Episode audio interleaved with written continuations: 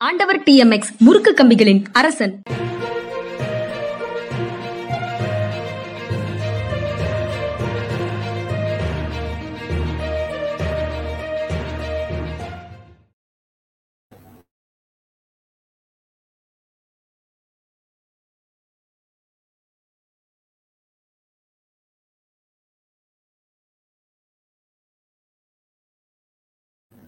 வணக்கம் இது மனிதா மனிதா.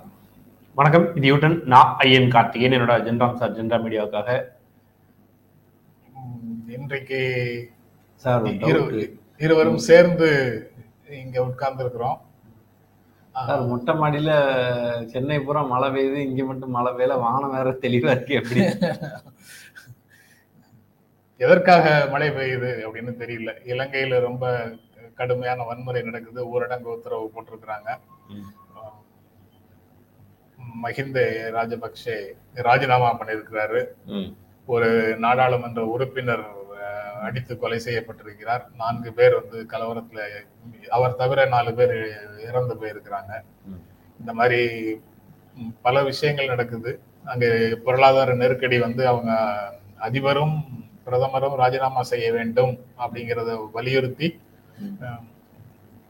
போராட்டங்களாக மாறியது. அதுக்கப்புறம் மஹிந்த ராஜபக்சேனுடைய ஆதரவாளர்கள் அந்த போராடு போராடுபவர்களை தாக்கியதை தாக்கிய- தொடர்ந்து கலவரம். பரவிடுச்சு. எப்படி பார்க்கிறீங்க? அதான் முதல்ல வந்து ராஜபக்சேவோட வீடு எரியிற புகைப்படங்கள் நிறைய நேற்று வைரல் ஆச்சு. அது மக்களுக்கு வந்து ஓகே அப்படின்ற மாதிரியான ஒரு ஃபீலிங்கை கொடுத்துருச்சு. மகிழ்ச்சியான ஃபீலிங்கே கொடுத்துருச்சுங்கிறது தான் யதார்த்தம். ஆனால் ஒரு வன்முறை அப்படி சொல்ல முடியுமா அப்படின்ற கேள்விகள் நிறைய பேருக்கு வரலாம். அதை தாண்டி இன அழிப்பில் ஈடுபட்ட ஒரு ஆள் இன அழிப்பின் போது இங்கே எல்லாருக்கும் வந்து என் வார்த்தையில் அடங்க முடியாத வருத்தம் வந்து எல்லாருக்கும் இருந்துச்சு. அப்படி இருந்த ஒரு சூழல்ல அவர் வந்து அவர் வீடு இன்னைக்கு பற்றி எறிகிறதுங்கிறது வந்து ஒரு வன்முறை கொண்டாட்டம்ங்கிறத தாண்டி நீங்க என்ன பண்ணீங்களோ அது வந்து உங்களுக்கு கர்மா பூமர் ரேங்க் அப்படின்லாம் சொல்லுவாங்கல்ல பூமராங்னு அது மாதிரி வந்து ஊழ்வினை உருத்து வந்து ஊட்டும் அப்படின்லாம் வந்து சிலப்பதிகாரத்துல சொன்னதை போல. அது உடனே வந்து நடக்குமா? விதியின் மீதெல்லாம் நம்பிக்கை இல்லை. ஆனால் அது என்னமோ அதே மே மாசத்துல இவ்வளவு சீக்கிரமாக அது நடந்துச்சுன்றது கொஞ்சம் வித்தியாசமான உணர்வை தான் தருகிறது அப்படின்லாம் பலருக்கும் பலவிதமான உணர்வை வந்து கொடுத்துட்டு இருக்கிற ஒரு சூழலை பார்க்க முடியுது. அதான் எனக்கு என்ன தோணுது அப்படின்னா இது எல்லாத்தையும் தாண்டி இன அழிப்பு தான் நோக்கம். பக்கத்தில் இருக்கிற மனிதனை வெறுப்பது தான் நோக்கம் அப்படின்னு ஒரு நாடு செயல்படும் என்றால் தமிழர்களை வெறுத்த இன அழிப்பை நோக்கி நகர்ந்த அந்த வேலைகளில் மட்டுமே கான்சென்ட்ரேட் பண்ணி அவர் ஒரு ஹீரோவாக கொண்டாடிச்சு அந்த ஊர். இங்க இருக்கிற சிங்களவர்கள் எல்லாருமே பயங்கர பெரிய ஹீரோ சூப்பர் அப்படின்னு சொல்லி அவருக்கு வந்து உச்சாணி கொம்பு மரியாதை கொடுத்தார்கள். அதே வரலாற்றில் ஒரு பத்தாண்டு ஒரு பத்தாண்டுக்கு மேலே ஆனதுக்கு பிறகு அதே ஆளை வந்து வீட்டை கொளுத்துற அளவுக்கு அந்த ஊர் மக்களே போயிருக்காங்கன்றது வரலாறு எப்படி மாறும்? எப்படியெல்லாம் மாறலாம்? நீங்கள் வந்து அந்த ஊர் மக்களுக்கு தேவையான நன்மைகளை செய்வதில் கவனம் செலுத்தாமல் இன்னொரு நபரை வெறுப்பது மட்டும் போதுமானது. அவர்களை வெறுப்பது அவர்களுக்கு எதிராக நடந்து கொள்வது மட்டுமே ஒரு நாட்டுக்கு போதுமானதுன்ற முட்டாள்தனங்களுக்கு விடை வந்து என்னவா இருக்கும்? அப்படின்றதான் இது இதை பார்க்க வேண்டியதா இருக்கு. உங்களுடைய கொள்கைகளின் தோல்வி காரணமாக அல்லது உங்களுடைய தவறான கொள்கைகள் காரணமாக நீங்க எடுக்கக்கூடிய நடவடிக்கைகள்ல என்னென்ன விதங்களில் எல்லாம் ஒரு நாடு பாதிக்கப்படுமோ அந்த மாதிரி எல்லாம் பாதிக்கப்படும் போது நம்மளுடைய சிக்கல்களை நம்மளுடைய தவறுகளை நம்மளுடைய தவறான அணுகுமுறைகளை அறிந்து கொள்ளாமல் அதை புரிந்து கொள்ளாமல் இந்த பிரச்சனைகள் எல்லாவற்றையும் யாரோ சிறுபான்மையாக இருக்கக்கூடிய இனவாதி சிறுபான்மையாக இருக்கக்கூடிய இனத்தை சார்ந்தவர்களோ சிறுபான்மையாக இருக்கக்கூடிய மதத்தை சார்ந்தவர்களோ உங்கள் வளங்களை அவர்கள் எடுத்துக்கொள்வதால் தான் இந்த சிக்கல் அப்படின்னு சொல்லி ஒரு திசை திருப்பும் வேலையில ஆளுவோர் இறங்கும் போது அதற்கு ஒரு பெரும்பாலான பெரும்பான்மைவாதிகளால் ஆதரவு கிடைக்கும் போது இந்த பிரச்சனைகள் எல்லாம் பின்னுக்கு போய் இந்த பொருளாதார நெருக்கடிகள் எல்லாம் பின்னுக்கு போய் இனவாத அல்லது மதவாத அரசியல் மட்டுமே முன்னுக்கு வந்து நிற்குது அப்போது இந்த பிரச்சனைகள் பெரிதாக தெரிவதில்லை. ஆனால் பெரும்பான்மை இனவாத அல்லது பெரும்பான்மை மதவாத கொள்கைகளின் அடிப்படையில் உங்களுடைய அனைத்து அணு அணுகுமுறைகளும் இருக்கும்போது அதை ஒட்டிய உங்களுடைய கொள்கைகளும் செயல்பாடும் இருக்கும்போது ஒரு பெரும் சமூகம் உங்களுடைய வளர்ச்சி திட்டங்களில் இருந்து தனிமைப்படுத்தப்படுகிறார்கள். அவர்களுடைய பங்களிப்பு எதுவும் இல்லாம போகுது. ஒரு சுதந்திரமான சந்தைன்னு நம்ம உதடுகள் பேசினாலும் அந்த சந்தையிலிருந்து அவர்களுடைய வர்த்தகம் அவர்களுடைய பங்கேற்பு புறக்கணிக்கப்படுகிறது அல்லது ஒதுக்கப்படுகிறது.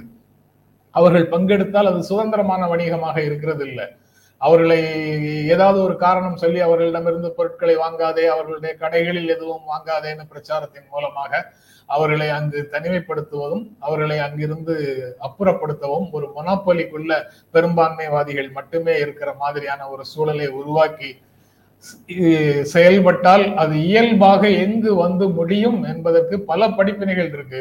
இதுதான் தேரி. முதல்ல அவங்க அவங்கள அடிப்பாங்க நீங்க பேசாம இருப்பீங்க. ஏன்னா நீங்க அவங்க இல்ல அப்படின்னு ஆரம்பிச்சு கடைசியில உங்களை அடிக்கும் போது உங்களுக்காக பேசுறதுக்கு யாரும் இருக்க மாட்டாங்க அப்படின்னு சொல்லுவாங்கல்ல. அதே போல நடந்து நடந்து வந்து சேர்ந்திருக்குது. தமிழர்கள் தாக்கப்படும் போது எல்லாரும் மௌனமாக இருந்தார்கள். இஸ்லாமியர்களும் சிங்களவர்களும் மௌனமாக இருந்தார்கள். அதுக்கப்புறம் தமிழர்கள் காலியானதுக்கு பிறகு அவர்களுடைய பார்வை இஸ்லாமியர்கள் மேல திரும்பியது. இஸ்லாமியர்கள் தாக்கப்பட்டார்கள். அவர்கள் வந்து வர்த்தக நிறுவனங்கள்ல இருந்து படிப்படியாக அப்புறப்படுத்தப்பட்டார்கள். அப்போது சிங்களர்கள் பௌத்தர்கள் மட்டும் அமைதியாக இருந்தார்கள். இப்போது அந்த அரசினுடைய கொள்கைகள் காரணமாக முழு இலங்கையும் பாதிக்கப்பட்டிருக்கிறது. இப்போ அவர்கள் வீதிகளில் இறங்கி போராடும் போது மட்டும்தான் போராட்டங்கள் மட்டுமே மக்களுடைய ஒற்றுமையை சாத்தியப்படுத்தி இருக்கிறது இப்போது தமிழர்கள் முஸ்லிம்கள் சிங்களர்கள் என்று வேறுபாடுகள் எதுவும் போராடக்கூடியவர்கள் மத்தியில இல்லை. இந்த போராட்டங்களுக்கு தமிழர் அமைப்புகள் ஆதரவு தெரிவிக்கின்றன. இதுதான். போராட்டங்களின் ஊடாக மட்டுமே தான் மக்கள் ஒற்றுமை கட்டப்பட முடியும். இது ஒற்றுமையாக இருப்பது மக்களுடைய மனநிலை சம்பந்தப்பட்டது இல்லை. எந்த வேறுபாடா இருந்தாலும் அதை ஒரு மனநிலை அது ஒரு மனநிலைன்னு சொல்றது மாதிரி அபத்தமான வாதம் எதுவுமே கிடையாது. கான்கிரீட் கண்டிஷன்ஸ் அப்படின்னு சொல்லுவாங்க அரசியல்ல. குறிப்பான நடைமுறை குறிப்பான செயல்பாடு குறிப்பான உண்மைகள் ஸ்தூலமான உண்மைகள் அப்படின்னு சொல்லுவாங்க. அந்த ஸ்தூலங்கிற சொல் எப்படி பயன்பாட்டுக்கு வருதுன்னு எனக்கு புரியல. பட் குறிப்பான நிலைகளில் இருந்து தான் எல்லா விஷயங்களும் உருவாக முடியும். மனநிலை சம்பந்தப்பட்டது இல்லை. வறுமையையும் மனநிலைன்னு சொல்றது துன்பத்தையும் மனநிலைன்னு சொல்றது இதெல்லாம் ஏமாற்று வேலைகள்ல ஒரு பகுதி. அதனால போராட்டம் அதாவது எரிபொருள் பற்றாக்குறை சம சமையல் வாயு பற்றாக்குறை மருந்துகள் பற்றாக்குறை அதனால வந்து சுகாதாரத்துறை சேவைகள் எல்லாமே முடக்கம். அறுவை சிகிச்சை கிடையாது. சிகிச்சை நோயுற்றவர்களுக்கு சிகிச்சை கிடையாது. பெட்ரோல் பங்க்ல பெட்ரோல் கிடையாது. வண்டிகள் போறதுக்கு டீசல் கிடையாது. அத்தியாவசிய பண்டங்களுடைய விலை வந்து எக்கச்சக்கமாக விலை உயர்வு. ஒரு கிலோ பாஸ்மதி ரைஸ் முன் அவங்களுடைய ரூபாயில முந்நூறு ரூபாய் முன்னூத்தி ஐம்பத்தஞ்சு ரூபாய் வரைக்கும் போன போயிருக்கிற நிலைமை. டாலருடைய ஒரு டாலருக்கான ஸ்ரீலங்கன் ருப்பி வந்து பல மடங்கு அதிகமான நிலைமை. அதுவும் இதே போல உயர்ந்த நிலைமை. அந்நிய செலாவணி கையிருப்பு இல்லை. வாங்கிய கடன்களை திருப்பி செலுத்த முடியல. இப்படி எல்லா நெருக்கடிகளும் அவர்களுடைய கழுத்தை நெரிக்கும் போது இயல்பாக மக்கள் வந்து போராட வருகிறார்கள். இப்போ வந்து வன்முறை கூடாதுங்கிறது ரைட்டு தான். கோட்பாட்டு அளவுல ரைட்டு தான். ஆனால் இவ்வளவு நாள் அரசு வந்து அந்த மக்கள் மீது செலுத்தியதற்கு பெயர் என்ன? அப்படிங்கிற கேள்விக்கு என்ன பதில் சொல்ல முடியும்? இந்த மாதிரி கேள்விகள் எழுப்பிட்டா வன்முறையை நியாயப்படுத்தின ஒரு தோற்றம் வந்துருது. அதனாலதான் அதை பத்தி கேட்காமலேயே வன்முறையை தவிர்க்கலாம். மக்கள் தங்களுடைய பங்கிலிருந்து வன்முறையை தவிர்க்கலாம் அப்படின்னு பேசிட்டு இருக்கிறோம் அவ்வளவுதான். மற்றபடி அவர்கள் மீது இவ்வளவு நாள் செலுத்தப்பட்டதும் வன்முறை தான் ஆனா அந்த வன்முறையை பற்றி ஊடகங்கள் பேசாது அரசியல் கட்சிகள் பேசாது பிற நாடுகளுடைய தலைமைகள் பேசாது. அங்க இருக்கக்கூடிய செயல்பாட்டாளர்கள் மட்டும்தான் அதை பற்றி பேசணும். ஒரு டாலர் விலையை பத்தி சொல்லிட்டு இருந்தீங்களா. நேற்று வந்து ஒரு பெரிய சாதனை இந்தியா இந்தியாவில் நான் அதான் அடுத்தாப்புல சொல்ல வர்றேன். அதாவது இந்தியால கிட்டத்தட்ட அங்கு நடந்த அதே மாதிரியான நிகழ்வுகள் இப்போது ஒரு இருபது இருபத்தைந்து விழுக்காடு தாண்டி வந்திருக்கிறோம். எண்பதுகளில் அங்க என்ன ஆரம்பிச்சதோ அது வந்து இப்போ ஒரு பத்தாண்டுகளாக இங்க நம்ம நம்ம பக்கத்துல நடந்துருக்குது. ஸோ இன்னும் ஒரு பத்தாண்டு இருபது ஆண்டுகள் இதே மாதிரியான அரசியலை ஒரு நாடு கொண்டு போனால் அது கடைசியில இப்படித்தான் போய் நிற்குமோ அப்படின்னு தோன்றுகிறது. அதுதான் படிப்பினையாக இருக்கணும். அதனால வந்து அனைவரையும் உள்ளடக்கிய அனைவரையும் ஏற்றுக்கொண்ட அனைவரையும் சைப்போடு பார்த்து கொள்ற ஆஹ், ஒரு பண்பாட்டை நாடு முழுக்க உருவாக்குவது ரொம்ப ரொம்ப முக்கியம். அனைத்து உற்பத்தியிலும் அனைவரும் பங்கெடுக்கக்கூடிய ஒரு சூழலை ஆஹ், ஸ்டாலின் அதை திராவிட மாடல்னு சொல்லிட்டாருன்னா உடனே அதுவே அந்த சொல்லே வந்து பலருக்கு அலர்ஜி ஆயிடுது. அதனால உடனே அனைவருக்கும் எல்லாமுமா? அது எப்படி? அப்படின்னு கேக்குறாங்க. ஏன்னா எல்லாவற்றையுமே சிறு ஒரு பகுதியினர் மட்டுமே எடுத்து வச்சிருக்கிற அந்த சூழல்ல அதை வந்து எடுக்க மாட்டேங்கிறாங்க. க- எடுக்க மாட்டேங்கிறாங்க. எல்லாரையும் உற்பத்தியில் அனைவரும் பங்கெடுக்கக்கூடிய ஒரு சூழலை உருவாக்குவதை தவிர ஒரு நாட்டின் உண்மையான வளர்ச்சிக்கு வேற எந்த வழியும் இல்லை. வெற்றி வெற்றிகளுக்கு குறுக்கு வழிகள் எதுவும் இல்லை. சொல்லுங்க. எழுபத்தி நாலு எழுபத்தி ஏழு புள்ளி இருபத்தி நாலு ரூபாய். ரூபாயாக ஒரு டாலருக்கு. ரெண்டாயிரத்தி பதினாலுல உங்களுக்கு நினைவு இருக்குமா? தெரியல. ஒரு டாலருக்கு ஒரு ரூபாய் என்ற நிலைக்கு நாங்கள் கொண்டு வந்து விடுவோம். வெற்று சவடால்களை பலர் வந்து நம்ம ஊர்ல விட்டுட்டு இருந்தாங்க. அப்ப வந்து டாலர் விலை மாறின போது கரப்ஷன் தான் காரணம். சும்மா ஒன்றும் ஆகாது அப்படின்னாரு. இப்போ ராகுல் அதுக்கு பதில் சொல்லியிருக்காரு நீங்கள் ஆயிரம் காரணம் சொன்னீங்க நான் அப்படிலாம் சொல்ல போகிறதில்ல இப்போ எக்ஸ்போர்ட்டுகளுக்கு வந்து இது ஒரு சாதகமான சூழ்நிலை உருவாக்கியிருக்கு. இதை பயன்படுத்திட்டு எக்கனாமியில் நீங்கள் கவனம் செலுத்துங்க. உங்களுடைய விளம்பரங்களில் கவனம் செலுத்தாதீங்க அப்படின்னு சொல்லி ராகுல் சொல்லியிருக்கிறாரு. ஒரு யூடியூபராக நம்ம எல்லாரும் உண்மையாகவே மகிழ்ச்சியாக இருக்க வேண்டிய ஒரு தேவை இருக்குது அப்படின்னு நினைக்கிறேன். அது என்ன அப்படின்னா டாலர்ல தான் நம்ம காசு வருது. இப்போ கூடி இருக்கு கொஞ்சம் எக்ஸ்ட்ரா ஒரு ஆயிரம் ரெண்டாயிரம் வருமா இல்லையா? இப்படி ஜி நல்லது பண்ணாலும் இப்படியே திருக்கிட்டே இருக்கீங்களே ஏன்? கேப்டன் ரொம்ப முக்கியமான கேள்வியை எழுப்பிட்டாரு. ஒரு அது கரெக்டா சொல்லிட்டாரு. லெதர் சேரை காணும். அப்போ ஈக்குவாலிட்டிக்காக ஐயனும் நீங்களும் ஒரே மாதிரி சேர்ல உட்காரணுங்கிறதுக்காக அத லெதர் சேரை காணுமா அப்படின்னு கேட்டாரு. ஆமா, அது கரெக்ட் தான். யூட்டன் லோகோ மிஸ்ஸிங் அப்படின்னு சொல்றாரு அதை சில நாட்களாகவே போடல. இன்னைக்கு தான் கேப்டன் கவனிச்சிருக்காருன்னு நினைக்கிறேன். ஏனென்றால் அவர் அவர் வந்து யூடர்ன்ல போடல. யூடர்ன் இல்ல போடலன்ன உடனே நான் வந்து அப்ப அதுக்கு அவருடைய லோகோவை போடணும்னு நான் எடுத்து விட்டுட்டேன். முடியாது. அதை போடணும்னு கேப்டன் சொல்லிட்டாருன்னா நாங்க இன்னைக்கு போட்டுருவோம். ஆனா எனக்கு இலக்கியப்பட அநீதிக்கு கேப்டனே வந்து நிதி கேட்டிருக்காரு பாருங்க. அவருடைய யூடியூப்ல அவர் போடாததுனால நான் மாத்தினேன். இப்ப மாத்திட்டேன் captain thank you very much for correcting us எனக்கு இதெல்லாம் ஓகே அடுத்த செய்தி.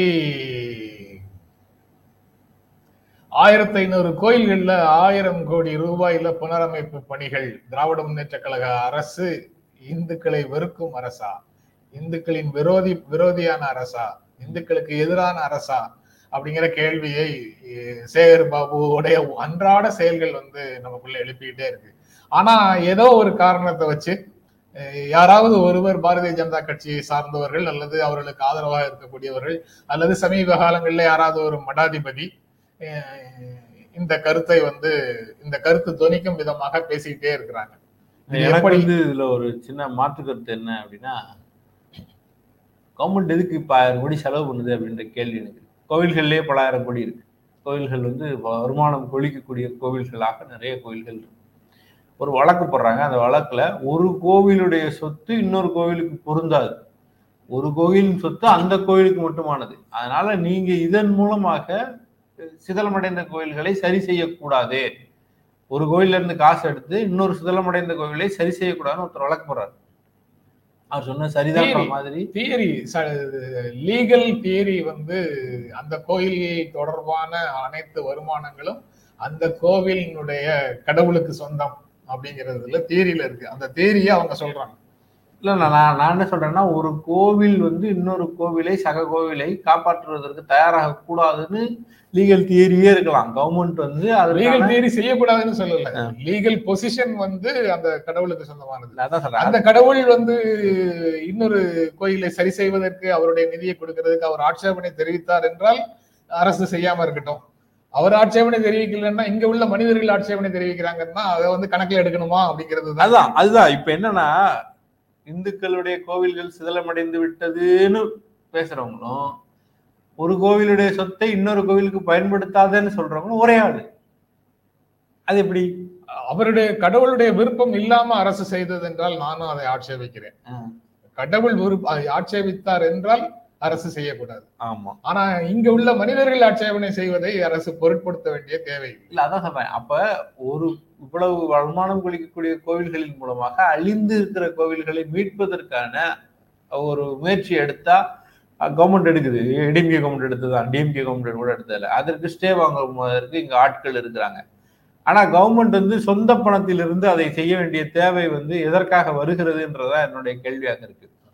ஆயிரம் கோடி ரூபாங்கிறது சும்மா கிடையாது. இங்க வந்து நம்ம ஊட்டச்சத்து குறைபாடோட கல்வி இழப்பில் வந்து தவிக்கிற பிள்ளைகள் இருக்காங்க. இந்த தடவை நீங்க கல்விக்கு அதிகமான பணத்தை செலவழித்திருக்கார்கள். இப்படியெல்லாம் பண்ணி ஹிந்து விரோத அரசு இல்லை என்று சொல்வதற்கான தேவை இருக்கா? அப்படி அந்த கோயில்கள்ல சிக்கல் இருக்கா? அப்படின்ற கேள்வி இருக்கு. இவர்கள் பேசி இவர்களுடைய அரசியலுக்கு இழுக்கிற பக்கம் போகிறது.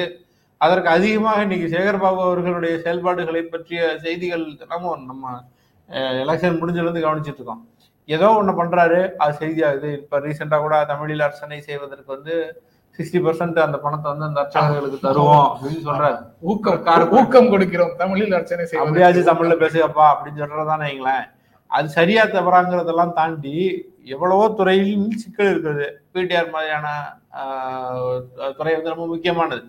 நிதிநிலை வந்து முற்றிலும் சீரழிந்து போயிருக்கிற இந்திய சூழலில் தமிழ்நாட்டு சூழலில் அவங்க வந்து மீட்கிறது அதற்கான ரிமார்க்கபிள் ஒர்க்ஸுக பற்றிய பேச்சுக்கள் அதை பற்றின டிஸ்கஷன்ஸ் எல்லாம் அதிகமாக வர வேண்டியிருக்கு போக்குவரத்து துறை வந்து நலிந்து போய் சுக்குநூறாகிட்டு இருக்கிற ஒரு சூழல்ல தொழிலாளர்களுக்கான உரிமை பறிபோய்கிட்டு இருக்கிற சூழல்ல அதை பற்றிய பேச்சுக்கள் வந்து டாப்ல இருக்க வேண்டிய ஒரு சூழல் இருக்கு.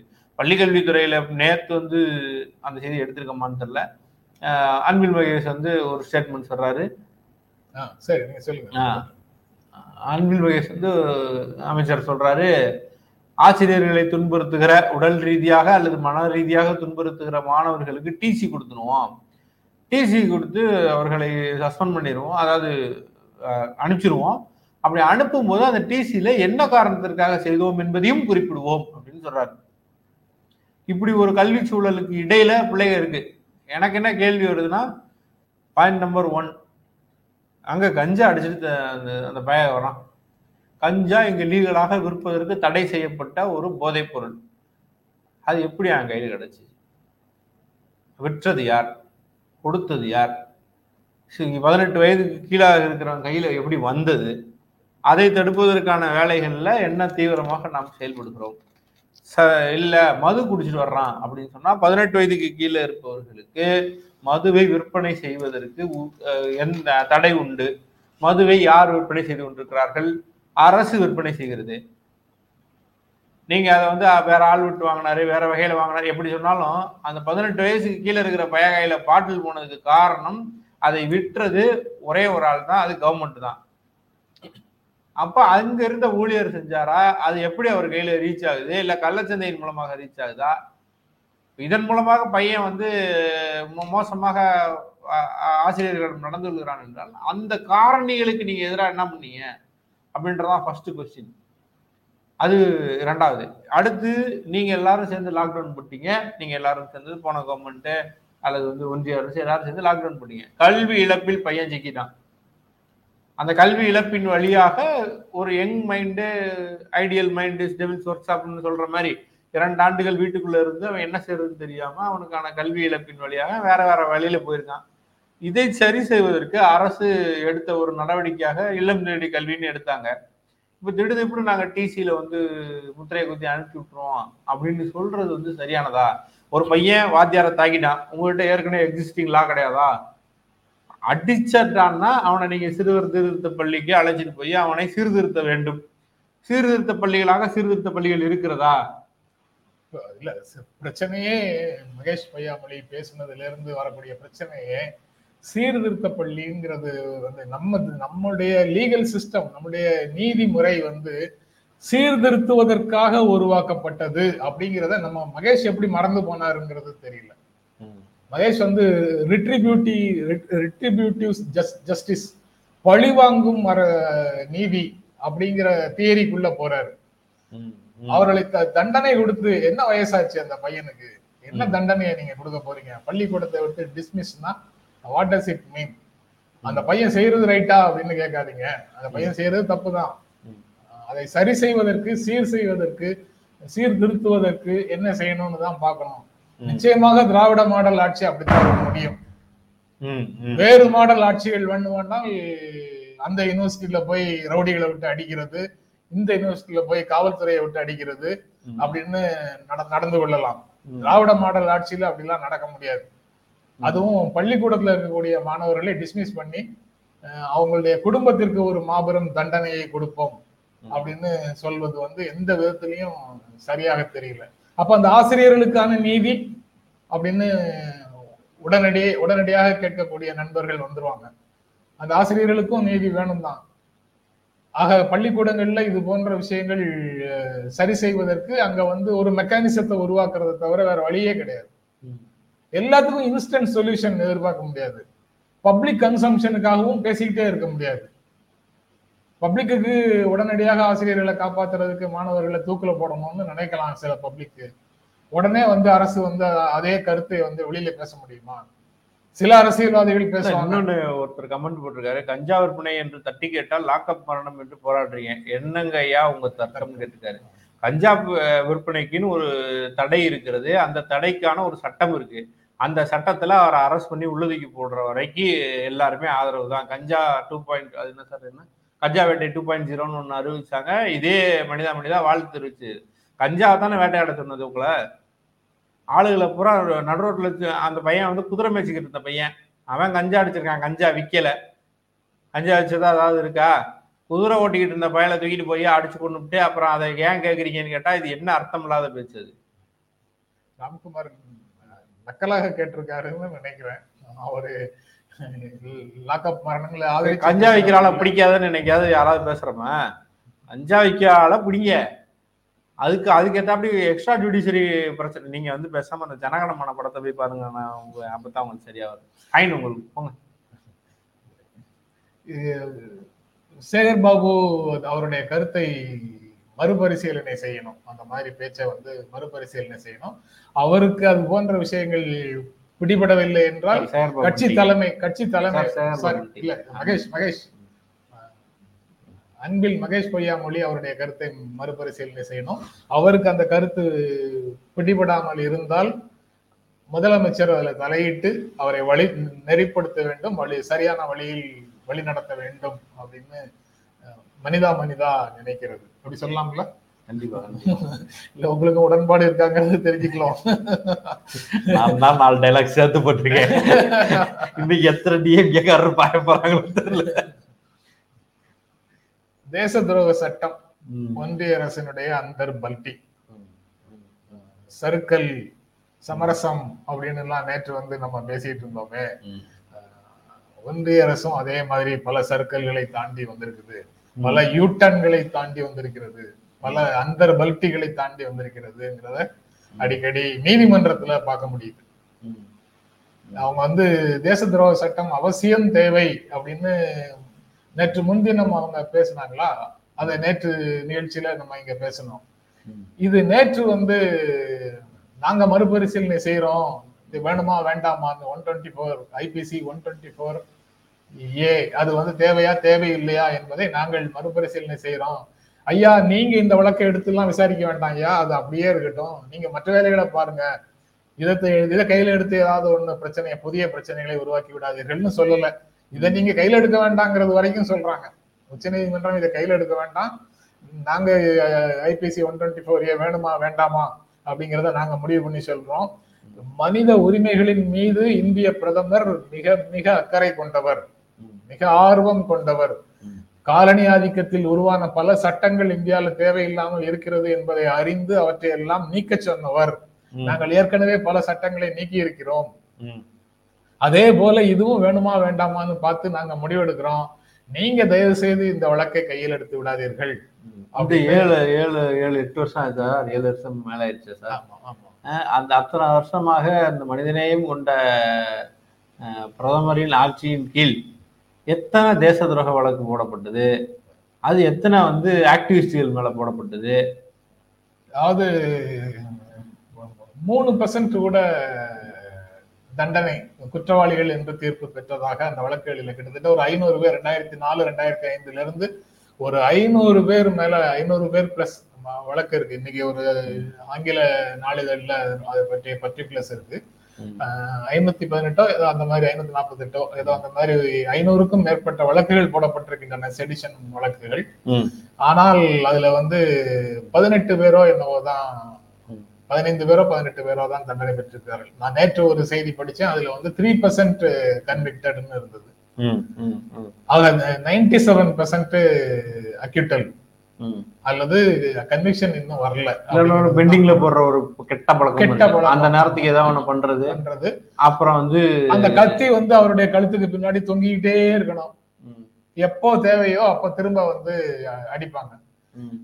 அரசுக்கு எதிரான மாற்று கருத்து கொண்டவர்கள். எப்போது தீவிரமாக அரசை எதிர்க்கிறார்களோ அப்போது வந்து அந்த வழக்கு மீண்டும் தூசி தட்டி எடுக்கப்படும். உடனடியாக அதுல ஏதாவது ஒரு டெவலப்மெண்ட் வரும். இல்லைன்றா இல்லைன்னா அது வந்து போட்டு அப்படியே இருக்கும். யூஏபிஏலையும் கிட்டத்தட்ட அதே மாதிரி தான் போயிட்டு இருக்கு இதுலயும் அதே மாதிரி தான் போயிட்டு இருக்குன்னு சொல்றாங்க. ஒன்றிய அரசு வந்து நாங்கள் மறுபரிசீலனை செய்கிறோம்னு சொன்னதுல வந்து ரொம்ப ரொம்ப மகிழ்ச்சி. அதுல வந்து ஒன்றிய அரசுக்கு பாராட்டுகள் வாழ்த்துக்கள். மோடி அரசை நீங்க பா- பாராட்டவே மாட்டீங்க. மோடி அரசுக்கு மேல உங்களுக்கு எப்போதுமே வெறுப்பு தான் சில நண்பர்கள் அடிக்கடி கமெண்ட் போடுறாங்க.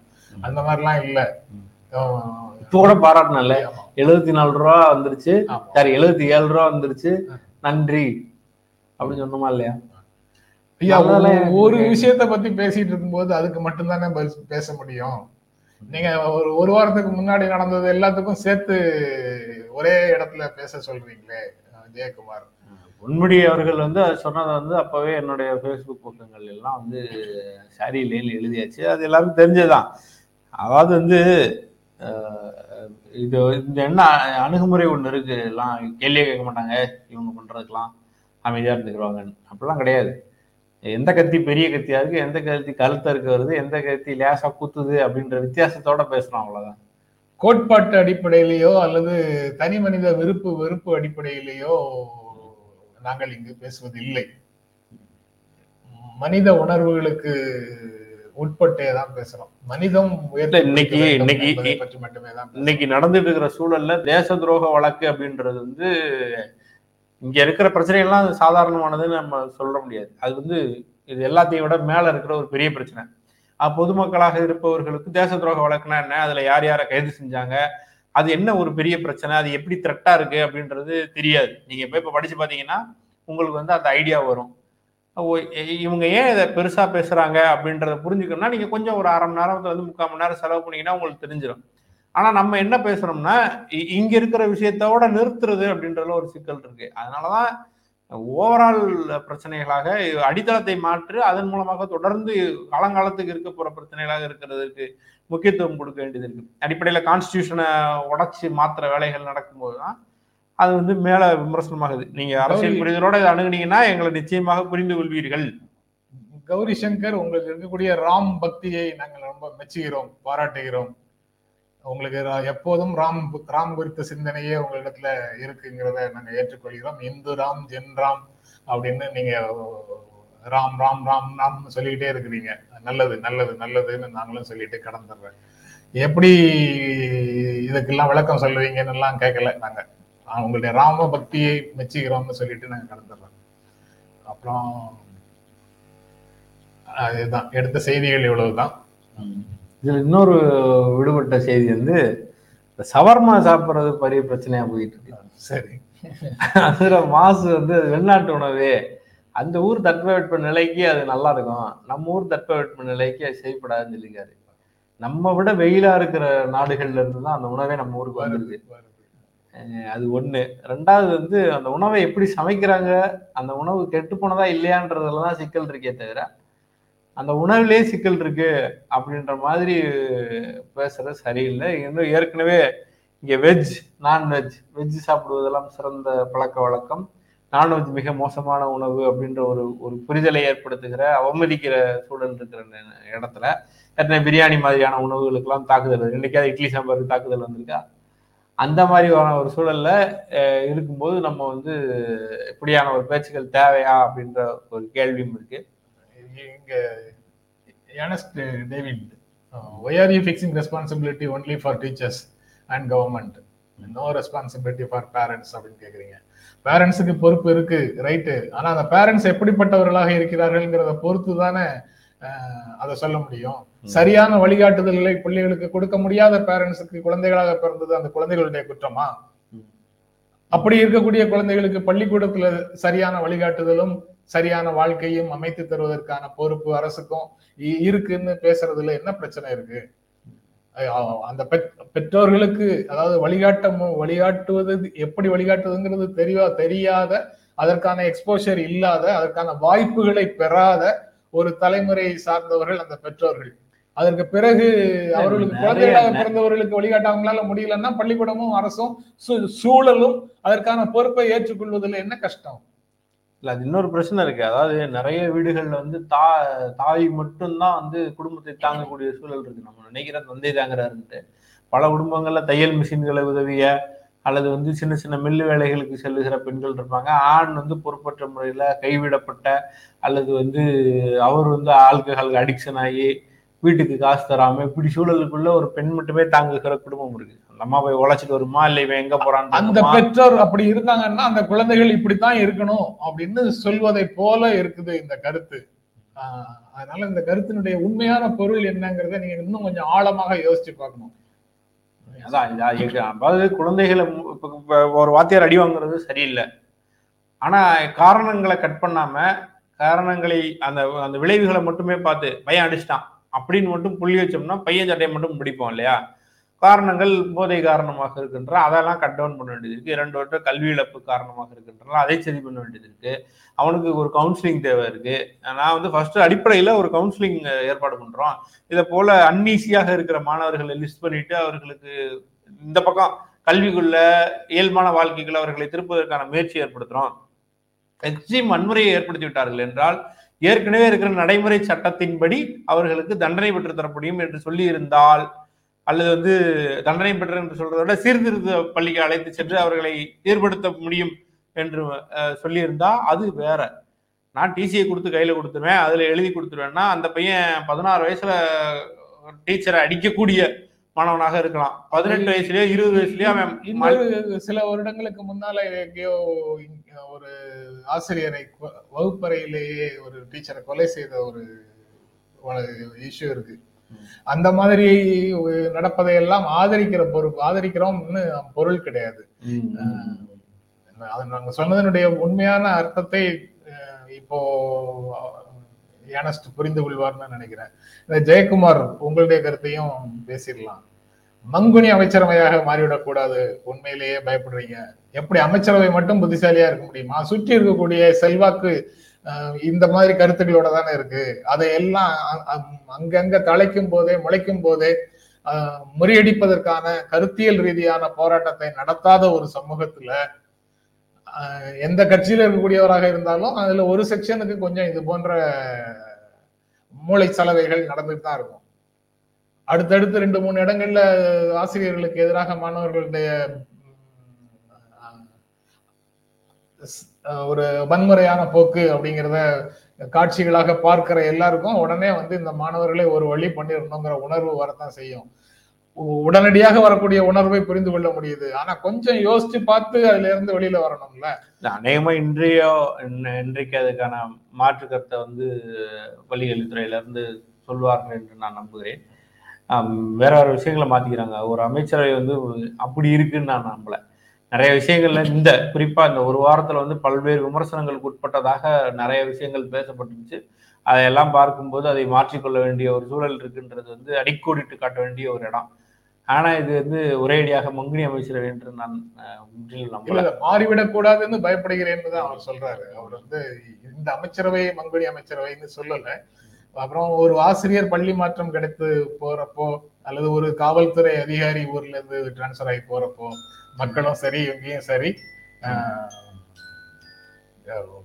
ம- மக்களும் சரி மாணவர்களும் சரி கண்ணீர் விட்டு அழுறாங்க. பிரிவை தாங்க முடியாமல் தவிக்கிறார்கள். அது எல்லாமே உறவு தொடர்பானது தானே. அந்த ஆசிரியருக்கும் மாணவர்களுக்குமான உறவு அந்த காவல்துறை அதிகாரிக்கும் அந்த ஊர் மக்களுக்குமான உறவு. நட்போடு பரஸ்பரம் மதிக்கக்கூடிய வகையில இருந்ததுன்னா நீங்க எவனோ ஒருவன் குறிப்பிடுற மாதிரி நெகிழ்ச்சியான உறவாகத்தான் இருக்கும் அந்த மாதிரி எல்லா உறவுகளையும் டெவலப் பண்ணணும் அப்படிங்கிறது தான் டாஸ்கே சமூகம்ங்கிறதே அதுதானே. தனியாக நான் வீட்டுக்குள்ள கதவை பூட்டிட்டு இருந்தேன்னா நான் எப்படி வேண்டுமானாலும் இருக்கலாம். நான் என்னோட சேர்ந்து ஒரு விஷயத்தை செய்யணும்னா அதுல நான் சில விஷயங்களை விட்டு கொடுக்க வேண்டியது இருக்கும். அல்லது அவர் சில விஷயங்களை விட்டு கொடுக்க வேண்டியது இருக்கும். திரும்ப திரும்ப நானும் ஐயனும் இப்படியே எடுத்துக்காட்டு சொல்லிட்டு இருக்கோம்னா ஏதோ பிரச்சனை இருக்குன்னு சொல்லி யோசிச்சிடாதீங்க. அப்படி இல்ல. நான் எடுத்துக்காட்டுக்காக சொல்றேன். பக்கத்துல இருக்கக்கூடியவரை தானே எடுத்துக்காட்டாக சொல்ல முடியும். இபி கட்டு தான் இங்கேயும் கட்டு தான் நான் யூபிஎஸ்ல தான் போகுது. ஏசி போயிடுச்சு. புழுக்கம் வந்துடுச்சு. அதனால நேரமும் ஆயிடுச்சு. அதனால நிகழ்ச்சியை முடிச்சிடலாம் அப்படின்னு நினைக்கிறேன். ரைட் இபி கட்டு. அது ஒரு பிரச்சனை தான். ஈவி கிட்ட பேச சொல்றாரு ஈவி கட்டு பேச சொல்றாரா? இங்க போயிடுச்சு. அவங்களுக்கும் அதே மாதிரி போயிருக்கோ என்னவோ தெரியல. அதை சொல்றாரா தெரியல. தொடர்ந்து நிகழ்ச்சியை பார்த்துட்டு இருக்கிறீங்க. ஆதரவு கொடுத்துட்டு இருக்கிறீங்க. ரொம்ப ரொம்ப மகிழ்ச்சி. உங்களுடைய ஆதரவுக்கு நன்றியும் அன்பும் வாழ்த்துக்களும். மீண்டும் சந்திப்போம். நன்றி. வணக்கம்.